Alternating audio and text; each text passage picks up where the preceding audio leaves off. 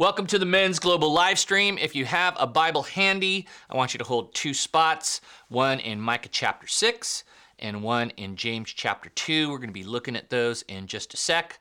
If you're joining us for the first time, we are finishing a powerful series called Force of Habit. And as the title suggests, what we're saying is is that our personal habits are forces in our lives. They shape our hearts. Our habits show our hearts. And the question that we have been answering in this series is what habits does God want us to develop? And so we've been looking in God's Word and discovering what those are, and specifically what those habits that He wants us to develop uh, involve. And why is that important for you and I today as we finish up this series? Well, here's a few reasons. The right habits are life giving, the right habits help us build the right life. The right habits help us establish integrity through consistency. All right, the right habits get us ready for eternity.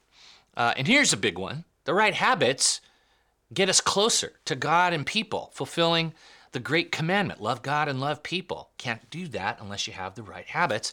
And here's a biggie, especially in this cultural moment and in this hour of history the right habits help us participate in God's kingdom plan on earth. So, those are some of the reasons why uh, your habits right now are super important. And so, if you're joining us for the first time, welcome to this series. My encouragement is for you to go back and watch parts one through five, all right?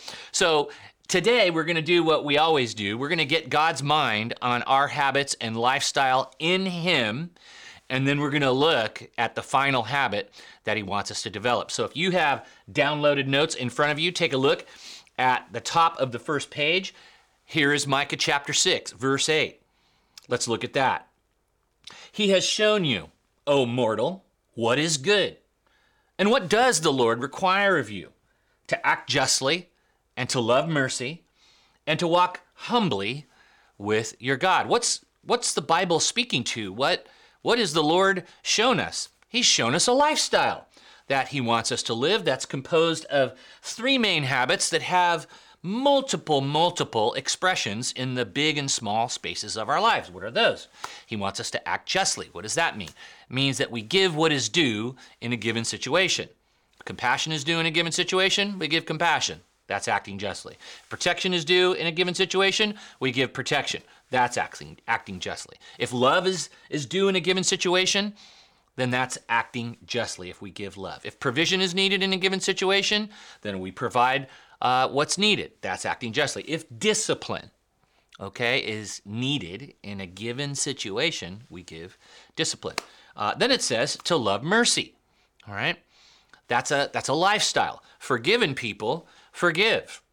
All right, Jesus said, "Forgive one another as I have forgiven you." Right, so we set aside justice in some situations, and we give mercy. Right? Mercy triumphs over judgment. We're going to read about that in James 2. And then it says to walk humbly with our God. All right? So that's a lifestyle that has habits in it. That's what I want you to see. Then we move to James chapter 2, and we see more of God's mind. All right? It says this Speak and act as those who are going to be judged by the law that gives freedom because judgment without mercy will be shown to anyone who has not been merciful. Mercy triumphs over judgment. Now, there's two things that I want you to see. One is is the call to speak and act, all right? As those who are going to be judged by the law that gives freedom. The man of God knows his future in God. Knowing his future in God determines his present actions in God. So we're making choices every day we're developing habits, we're speaking, we're acting, right, habitually in light of our relationship with God. The second thing I want you to see is that it says, by the law that gives freedom. So we live for an audience of one, okay, and we're only accountable to Him. But like Paul says in 1 Corinthians 9, I'm a slave to everyone. So even though I'm free, right? I'm speaking and acting as someone who belongs to God and to all the other people that are around us. And that includes extending God's mercy because I have been shown mercy. Mercy triumphs over judgment. Judgment is God's business, right? He's the one who's going to bring that and is his character enables him to do that. My job on planet Earth, my job is to give mercy. He'll do the judging. I give the mercy on earth. And then finally, let's go to the Gospels. Let's go to Luke chapter 6, verse 46. And Jesus says, So why do you keep calling me Lord, Lord, when you don't do what I say? So Jesus is observing this nasty habit that men who claim faith in him are doing on a consistent basis. And it's not listening to what he says. And he's connecting identity, right? Their identity with their lifestyle. What's the lifestyle supposed to look like? The lifestyle of acting in line with his word.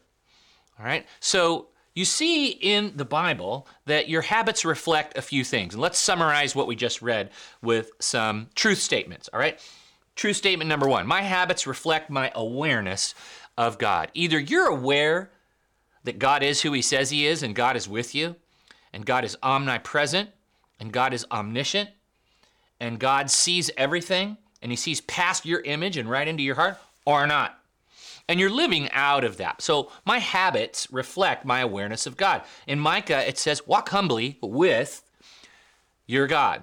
And so God's calling us to be aware of him. Second, my habits reflect my future before God. You notice in the James 2 passage, it says, speak and act as those who are going to be judged. Right? So we have limited time, we have an unknown ending, and we have a scheduled meeting before God. That's supposed to shape your habits, how you speak and how you act on a moment by moment on a daily basis, okay? And then you have Jesus who is making an identity statement, and that's the third summary statement that we want to write down right now. My habits reflect my identity in God. Your habits and your energy are commanded by your truest identity. All right? And that's what Jesus is calling on the carpet right here.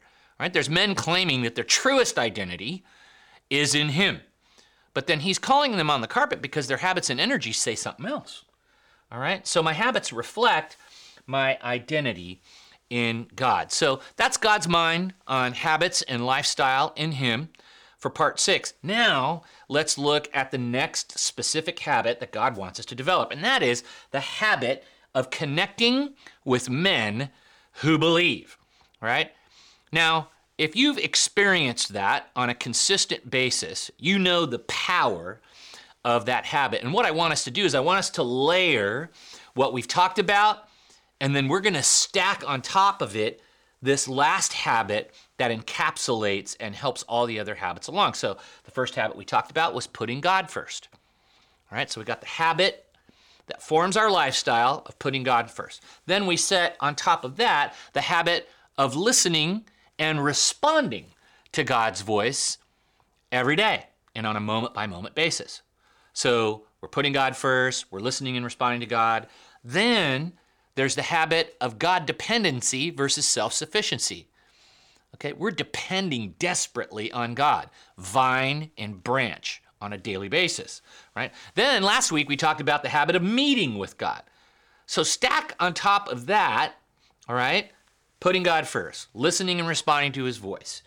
Uh, the habit of God dependency versus self sufficiency, right? The habit of meeting with God. And then you, you put this last habit that God wants us to develop, men, the habit of connecting with other men who believe. Now, I want you to take a look at the notes. Really important. We're going to see some powerful truths on this next habit. All right? The first one comes from 2 Timothy 2:22, and it's a man-to-man discussion between Coach Paul, right, and uh, and his his number one player Timothy. So Coach Paul is telling Timothy, "Hey, man, you want to get to the end zone of life in God, here's what you need to do. Listen to this Flee the evil desires of youth and pursue righteousness, faith, love, and peace, along with those who call on the Lord out of a pure heart. I want you to take note, and if you have your notes, just circle three words circle flee, circle pursue, and circle with. All right? And then let's just summarize right there on your notes some, some truth statements about what we just read from Scripture about the habit of connecting with other men who believe. So, what does Paul say to his buddy Timothy? What's God saying right now? Number one, saying, run from sin. All right? Your identity, all right, in Christ encourages you and energizes you to run from sin. Flee the evil desires of youth. Now, the context of this passage is that is that Timothy is in Ephesus. Ephesus was kind of like the sin city of the first century. All right, so these are words for a man of God living in a culture that has a lot of temptation in it. Can you relate? So flee the evil desires of youth. So there's your no. And then Paul says, and pursue. So there's a no, but my no leads me to a yes. All right, pursue these end zones. All right, I'm going to call them these goals of the faith righteousness, living the right way, faith, trusting God, love, right, sacrificially, peace. All right, so there's the no in a culture filled with temptation. Run from sin. Number two, write this down run to God. Pursue righteousness, faith, love, and peace. So, as I'm saying no to sin, I'm replacing it with running toward God, pursuing God. Now, here's the catch He says, do it with other men who believe, along with those who call on the Lord from a pure heart. Run with other men who believe. So, write it down. Run from sin, run to God, run with other men. All right? That's the play we're running, guys, right now. That's the word of the Lord right now in your life this morning. God's saying, run from sin, all right, wherever you see actions and attitudes that are not in alignment with the person of Christ, the work of Christ in your life, the Word of God, you run from that. But run toward God. Replace it, all right, with God's plan, all right? Say no to the world's plan, the flesh's plan, and the devil's plan. Say yes to God's plan. Run toward God. Pursue, all right? Give energy to, invest in. God's plan, but do it with other men who believe, along with those who call out on the Lord from the pure heart. So here's your last fill in under 2 Timothy 2:22. It's a command.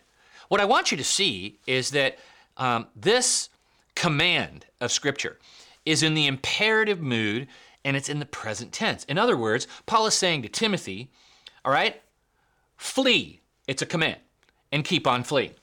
Pursue God and keep pursuing God, right? And do it with brothers and keep doing it with brothers who believe. You can't be any more clear. And so we have to look at it not as a consideration or not like, oh, yeah, you know, what Kenny was talking about this morning was really great. No, the Word of God says that pursuing other men of faith on a regular basis and connecting with them is a command. All right. So what does it involve? All right. Well, look at your next verse, Proverbs 2:20. Let's read that together. Thus you will walk in the ways of the good and keep to the paths of righteousness. This is like a restatement, but in the Old Testament, of what Paul is trying to get across to Timothy. All right? There's a way to be, a way to believe, and a way to behave as a man in culture, and there's a way to be, believe, and behave as a man of God. All right? And the Bible says you got to walk in the ways. What are ways? They're habits. Ways are habits, ways are practices, and those habits and practices build a lifestyle. And what's the result? You stay on the path, all right, and headed toward your goals in God. It's modeling in community those ways and adopting those ways, staying on God's path. Now, I'm going to say something that I say all the time, been saying it for 30 years. Men become men in the company of other men. All right? Men of faith become stronger men of faith in the company of other men of faith. All right?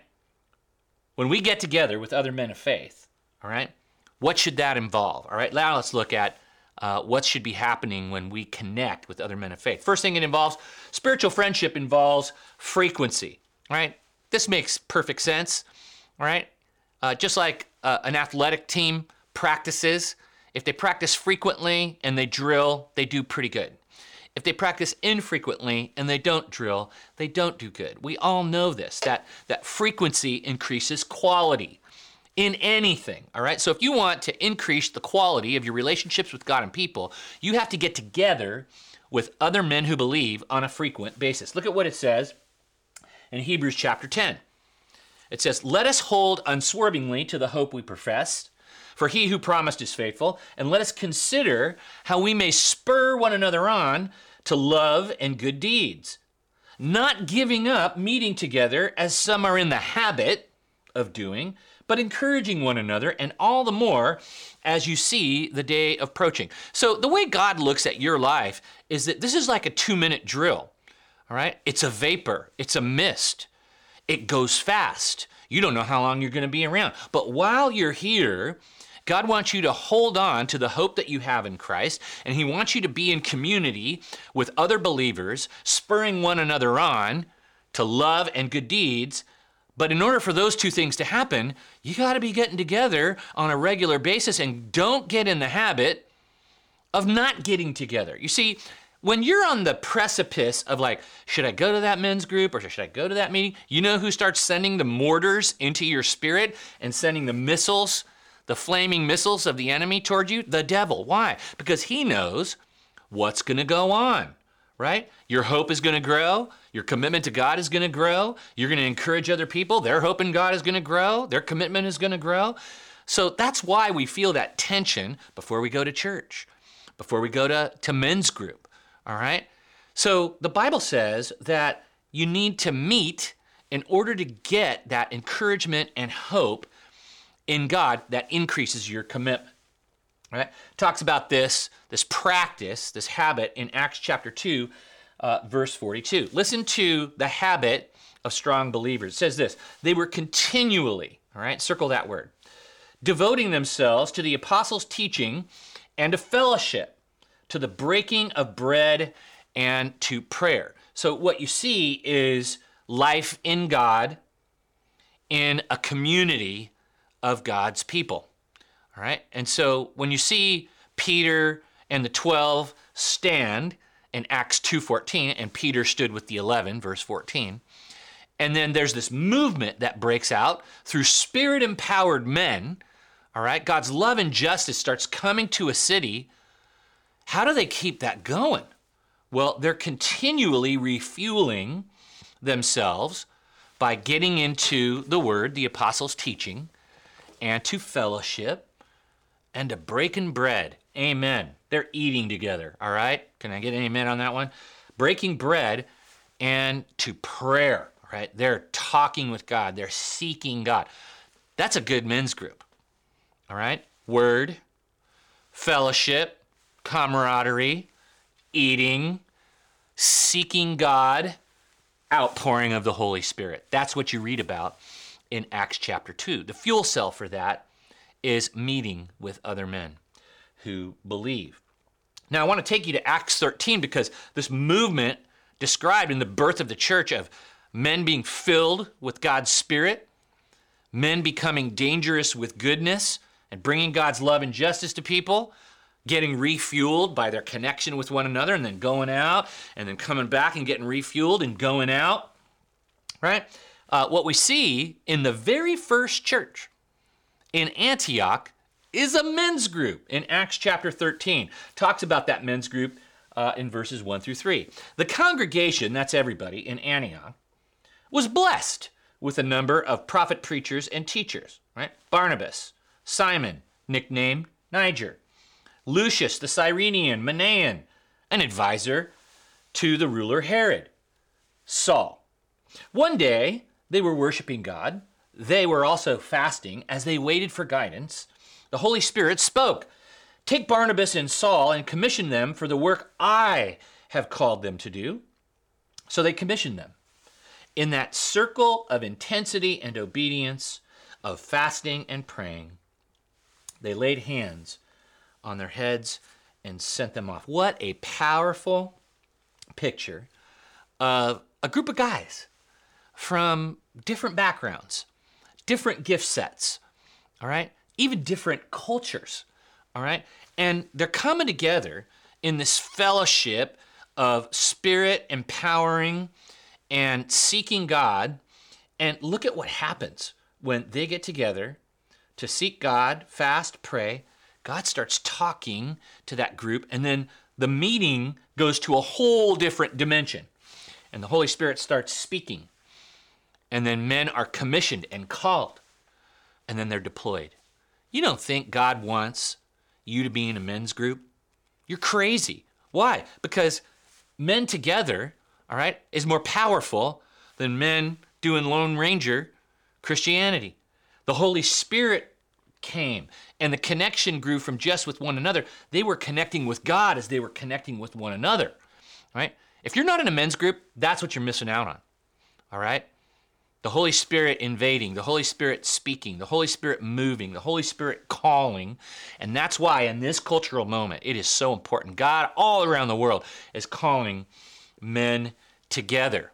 And just stay tuned to this global live stream because we'll be launching Virtual Table, which takes away all excuses from all men all over the world. You're going to be able to get together with one another, whether you're in Sydney, Tokyo, New York, LA, Atlanta, Boston. Men are going to be getting together on the Everyman platform. They're going to be experiencing the global live stream and other studies in God's Word together. They're going to be discussing together. Stay tuned for Virtual Table because it's going to enforce the principle of frequency. The second thing that connecting with men who believe involves is proximity. All right, that's just a word that means close. Okay, look at what the Bible says in Proverbs 27 17 but I want you to listen for the application. All right? It says this As iron sharpens iron, so one person sharpens another. Now, in men's ministry, you hear this, this verse all the time, but very few guys really understand what it means. It's not two swords coming together like that, you know, and a rah rah thing. It's a sharpening stone and a blade. Got the picture? Okay, so some of you hunters out there, right? You know what a sharpening stone is, and you know, when you got a field dress, a kill or or something, dull blade, bad experience, right? So before you go hunting, you take out that little out of that little pocket, that little square stone, and you start shaping the blade. Why? Because it needs to be sharp. Why does it need to be sharp? Because it needs to perform in your hand. What is God saying in this moment, man?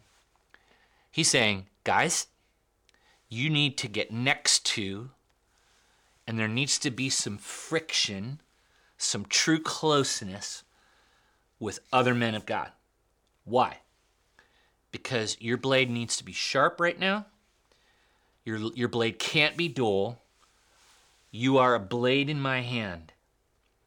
And it's time to perform. If you're frustrated, if you're stagnating, God is saying to you right now, you need to be in a men's group. And you need to get up against some other men who believe so that they can help shape your blade. Now, I'm going to say something very direct, and I know, you know, the Lord's speaking right now, and He's saying to hundreds of men right now, you need to assess your friendships. And you need to assess them using God's filter.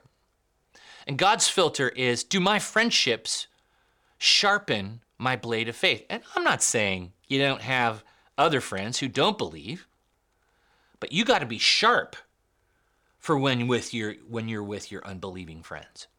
All right? You got to be secure in your identity and you got to have the word of God in you and these ways of being and believing set through your connection and circle of men in your life. Look at what David says in Psalm 101, just one word of context. David went from watching sheep in a field to the palace. He's king of Israel. And there's been this incredible journey. So you think, oh my gosh, the guy's climbed the ladder, he's at the top. What does he need at the top to stay on top? He says it in Psalm 101. He says, My eyes will be on the faithful in the land, that they may dwell with me. The one whose walk is blameless will minister to me. What's David looking for as a leader, wanting to sustain his good leaderships? He needs men of faith. My eyes are on the faithful in the land. Who's faithful to God? Who's faithful to God? And I need him and him and him and him that they may dwell with me. The one whose walk, right? His habits that form his walk is blameless will minister to me. Okay, so a good leader, a great leader, one of the greatest leaders in the Bible, he wants to stay a good leader, right? What's the key to that? He needs other men of faith pouring into his life and giving him advice. That is the lifestyle that God is calling us. I don't I don't care if you I don't care what you do for your profession. If you're a guy and you're watching this, you're leading. You say, "Kenny, I'm not a leader." Oh, yes, you are. Are you in relationship with people? You're leading one way or the other, good or bad, faithful or unfaithful. If you're a dad, you're a leader. If you're a husband, you're a leader. If you're an employee, you're a leader. If you're around people, you're a leader. Right? You're a leader you're called to shine the light of Christ, and that's how God's people lead. But we need to be close to each other. So, spiritual friendship, all right? Connecting with other guys. What's supposed to be happening there? Regularity, frequency, and we got to be close. We got to be in each other's lives, all right? Not a texting relationship, not a Zoom relationship, but we actually have to be close to another. David says he wants other men of faith to dwell with him. Number three, Spiritual friendship involves transparency. Here we go, fellas. Here we go. This is a fist fight inside the spirit of a man. Can he be honest with God? Can he be honest with himself? Here's the real test Can he be honest about what's really going on with other men? And I'll tell you, Satan has a huge stake in this when it comes to when men get together, they will either posture and project their image and then hide their pressures, or they will share the pressures that they are facing on the inside and get help. Right? One situation, guy doesn't get any help because he's posturing and projecting his image. The other one is sharing his pressures and he's getting helped. Look at what it says here in Proverbs 28:13. He who conceals his transgressions will not prosper, but whoever confesses and forsakes them will find compassion. You know what the Bible says about your secrets? Whatever you can't talk about is already controlling you. You're making decisions based on your secrets in the presence of others. You're hiding something, it's controlling your life. And the Bible says that if you conceal versus do what God says, which is reveal what's really going on, um, you're not going to prosper.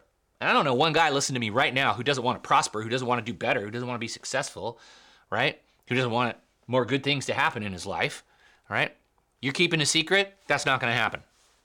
But if you confess and forsake what it is that you don't like that you're doing, right? In the presence of people, guess what you get? Compassion. You know what? I've been ministering to men for 30 years. I've been in so many men's meetings. And when one dude has the courage, let's just say he's got the, you know, to tell where really where he's really at man, the whole mood changes.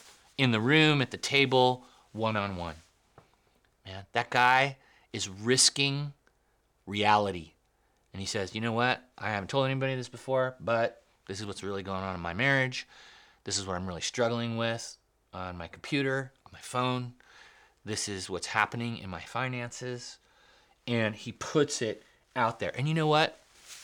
Every guy just goes, yeah, I can relate. I, I can relate to that. I've been there. I am there, right? I have received through the Everyman Conference um, network probably 500 to 700,000 responses to the conference. And you know what the number one comment is? It's not Kenny Luck was a really good speaker. You know, it was I didn't know that I wasn't alone. How about that? I didn't know that I was not alone, that I was the only person going through this. And you see how crazy that is? That everybody in the room is going through the same stuff, and yet because of our pride and because of our fear, we can't practice simple transparency and confession with one another. That is a spiritual battle, man.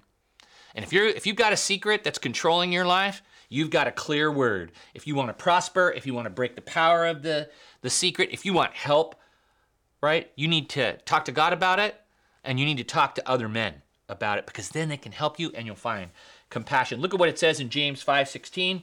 Therefore confess your sins to each other and pray for each other so that you may be healed. Right? The prayer of a righteous person is powerful and effective. Wow. I want that healing, but I can't get it. I want that breakthrough, but I can't get it. Right? I want that freedom, but I can't get it unless I'm talking to God and I'm talking to people. Some people think, well, if I just talk to God about it, that's enough. No, that's for spiritual healing. Right? You talk to God about it for practical and emotional healing. All right? So I don't know if you're in a men's group and I don't know what's going on in that men's group, but if transparency isn't going on, you don't have a men's group the kind that God wants, and that's securing the breakthroughs. In my men's group, I remember I was at a point where I was like, you know what? We talk about politics, we talk about sports, we talk about gadgets, technology, all these things. And I had issues, I had struggles. And I just said one day, I walked to the men's group and I said, you know what? I'm quitting. I got to find a new men's group. And everybody was like, what?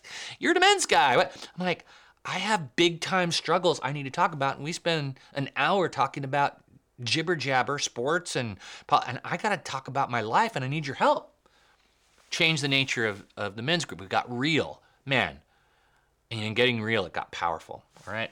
So spiritual friendship involves uh, the principles and the practices of frequency, proximity, transparency. Next, spiritual friendship involves unity. Write that down. Put that in the fill in. All right. And the, you'll see in the Bible that unity amongst brothers is directly linked to your personal unity in Christ. Listen to the Apostle Paul uh, talk in Philippians chapter 2. Let's read that together. Therefore, if you if you have any encouragement from being united with Christ, okay, there's the relationship you have. If any comfort from his love, if any common sharing in the Spirit, if any tenderness and compassion, then, right? Make my joy complete by being like minded, having the same love, being one in spirit, and of one mind. So Paul is saying, hey, man of God, believer, are you united with Christ?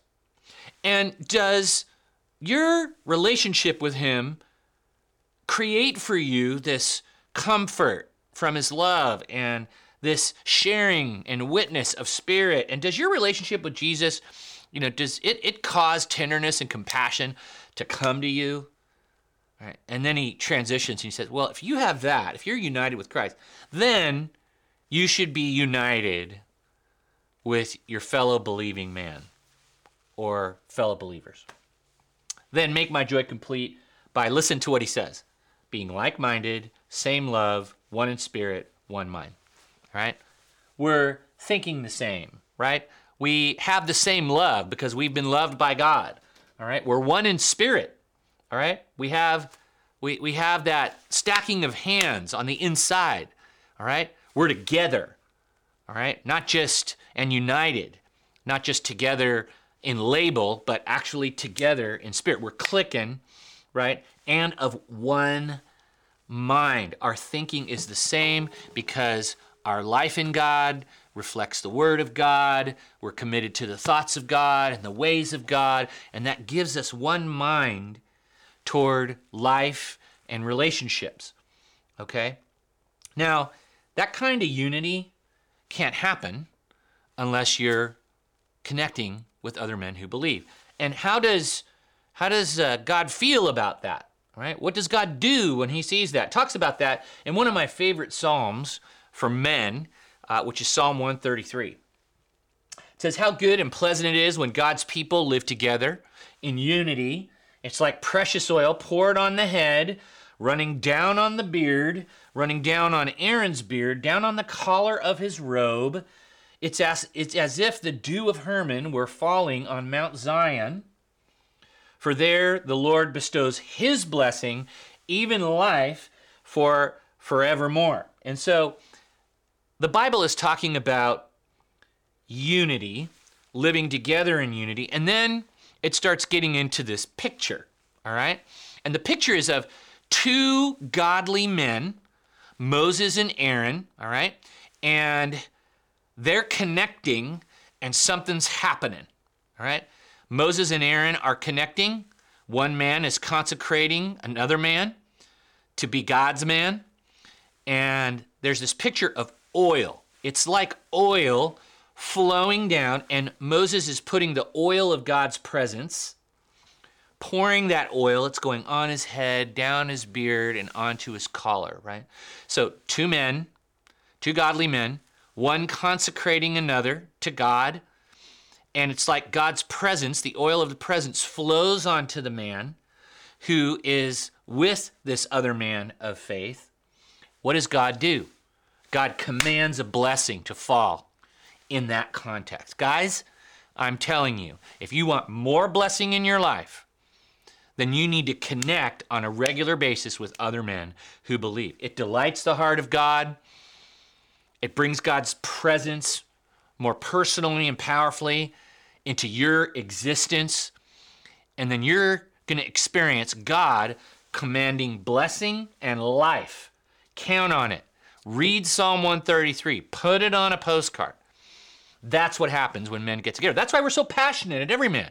We don't want one of you to experience or not experience God's power and God's blessing, which is why everything that we do involves an experience with Jesus and other men because it all comes together when we're when we're clicking as a team. So, spiritual friendship involves frequency. Spiritual friendship involves proximity, all right? Closeness, dwelling together. Spiritual friendship involves unity, all right? We all have a relationship with Christ, which gives us unity on all these things, and we think alike, all right? Spiritual friendship now involves, and this is the toughest one of all, accountability, all right? Accountability. That means that we give permission to another person to confront us when they see that our activity is not aligned with our identity, the same way Jesus confronted the people following him. That in him, as team members, what we're saying is, dude, you're running plays outside the playbook. Dude, that does not honor God. Dude, you need to repent. Change your mind about that. That's not who you are. Look at what the Bible says in Proverbs 27, verses 5 and 6. It says, Better is open rebuke than hidden love. Wounds from a friend can be trusted, but an enemy multiplies kisses. All right, do you see the picture? Loving someone enough to tell the truth loving someone enough not to leave them the way they are, which is in rebellion or in sin, and loving them enough to say, that's wrong. And this is what God says.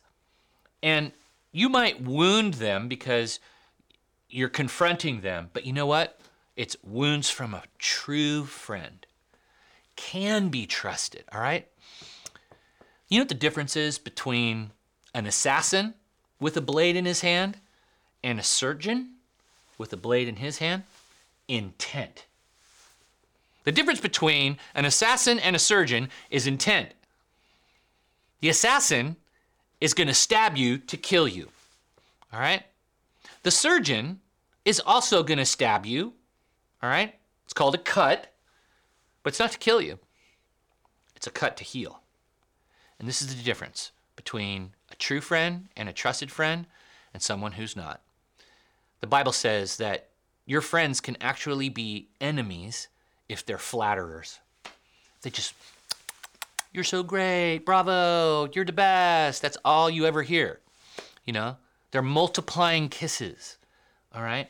Versus, you know, every now and then they're going, dude, I noticed something, and you know the way you tr- you treat your wife, or I noticed how you talk to her, or how you talk to your kid. Man, I have been confronted by my friends, and I can't tell you how grateful I am that they did that because you know what? Just like a surgeon, he cuts to heal, he goes in, you know, they corrected what was wrong. God used them, another man of faith, to just kind of point something out. And it stung my pride. But in faith, I listened. And man, things got better and things healed, right? Spiritual friendship involves accountability. Look at what it says in Psalm 141 5. Again, King David writing these words, he says, Let a righteous man strike me. Bam! Think about that. That is a kindness. Let him rebuke me. Bam! Right? That is oil. Remember oil? Oil on my head. That's God. My head will not refuse it, for my prayer will still be against the deeds, habits, actions of evildoers. Guys, you need men of faith in your life, not to tell you what you need to hear, or to tell you, tell you what you want to hear, sorry, but what you need to hear. All right? Let a righteous man strike me. Let a man of good character, a man of integrity, a man of faith, all right? Let him confront me. That's true kindness. That's true love because he's risking putting the friendship and connection on the line. Let him rebuke me. Not in his authority, not because he's better than you, but in the authority of God and the authority of his word. That's oil on my head. Do you see the picture? Remember, we looked at Psalm 133 and oil and the oil of the presence. Oil is a sign of the presence of God. All right? So, man, we have to give other guys permission in our lives to look at us. And if they see anything that doesn't honor God, show love for God, or show love for people, you're inviting them, hey, you know what? I want you to step in and I want you to tell me, right? Because I don't want to become some guy who has friends who don't have the courage and faith to tell me the truth, and then I become an evildoer. I'm against those behaviors and those habits. All right, so here's my question look at your notes. Who are you running the race of eternal life with? 1 Corinthians chapter 9, it talks about that race of eternal life, says this Don't you realize that in a race everyone runs, but only one person gets the prize? So run to win. All athletes are disciplined in their training. They do it to win a prize that will fade away, but we do it for an eternal prize. So I run with purpose in every step. I'm not shadow boxing. I discipline my body like an athlete, training it to do what it should. Otherwise, I fear that after preaching to others, I myself might be disqualified. Do you see the picture of the man running his eternal race, which we're all running right now? It ends in God and we want to win. We want well done, good and faithful servant. But that means that in the present, right now, that hope of well done, good and faithful involves disciplining our body, developing habits, training to win, and acting purposefully and intentionally. And we got to start landing. You know, I love um, Paul's language. I'm not shadow boxing, all right? I'm not I'm not beating the air. No, I'm landing punches. And isn't that the measure in a good boxing match?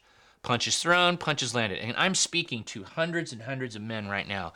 Your habits are throwing punches and they're not landing in an eternal way that is going to transform your life. You're throwing punches thinking that this this habit that's rooted in culture or rooted in what you think will get you to where you are it's not getting you where you are. It's like shadow boxing. If you want to land punches and run the way, race to win, you got to develop habits. And that's what this series has been all about. And this last habit of connecting with other men who believe, I can't emphasize it enough, right? Paul and Timothy, Jonathan and David, Elisha and Elijah. All right, there's there's multiple examples. Jesus and the disciples and on and on and on and on iron sharpening iron. Let's go to just a little film in the Old Testament, 1 Samuel 20. Two guys, two men of God, all right, connecting. Listen to these words, all right, from Jonathan to David. It says this Jonathan said to David, Go in peace. We have sworn friendship with each other in the name of the Lord. saying, The Lord is witness between you and me, and between your descendants and my descendants forever. So, what do you have? You have two guys that were separated, two guys that are connected.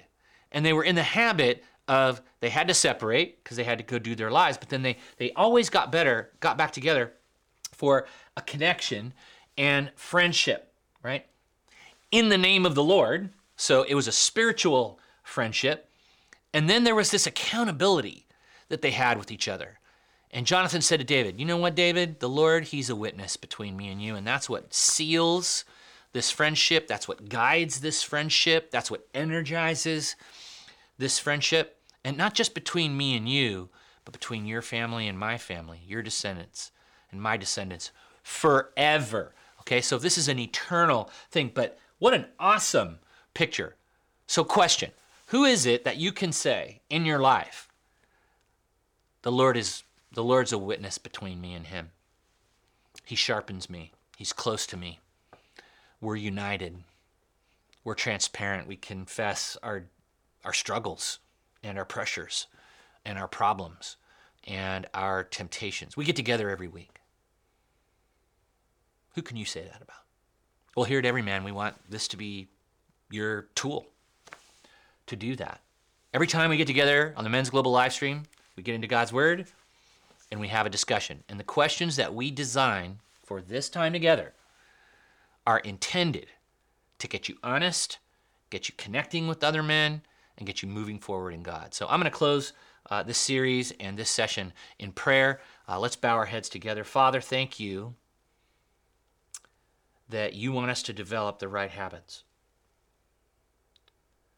And Lord, as I think back over this series and how you really want us to build a lifestyle that is that has lots of healthy, good, life-giving habits that really help us to build the right life. God, I'm so grateful today for you showing me the right habits that I need to develop, the habit of putting you first in everything, seeking the kingdom first. Lord, the habit of listening and responding to your voice in Scripture, through the Holy Spirit, through circumstances, God, not listening and giving you the Heisman.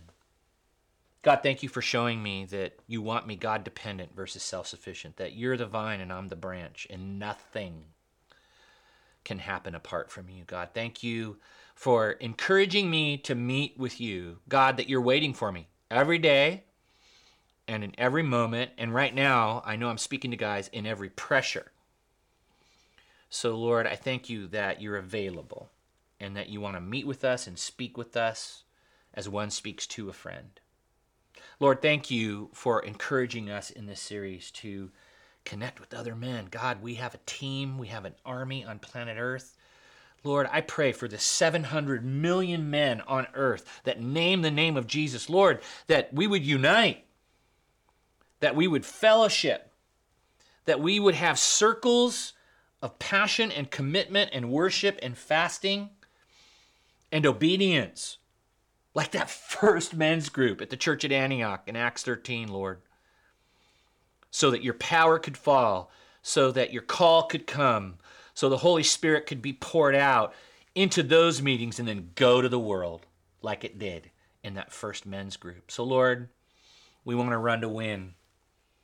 And that's going to involve running from sin, running to you, and running with other men. So, Lord, right now, in the name of Jesus Christ, and by the power of his resurrection, I declare spiritual wins today for men listening. God, good Lord, where in every in every area of their life, I declare wins today. I declare movements of men in community.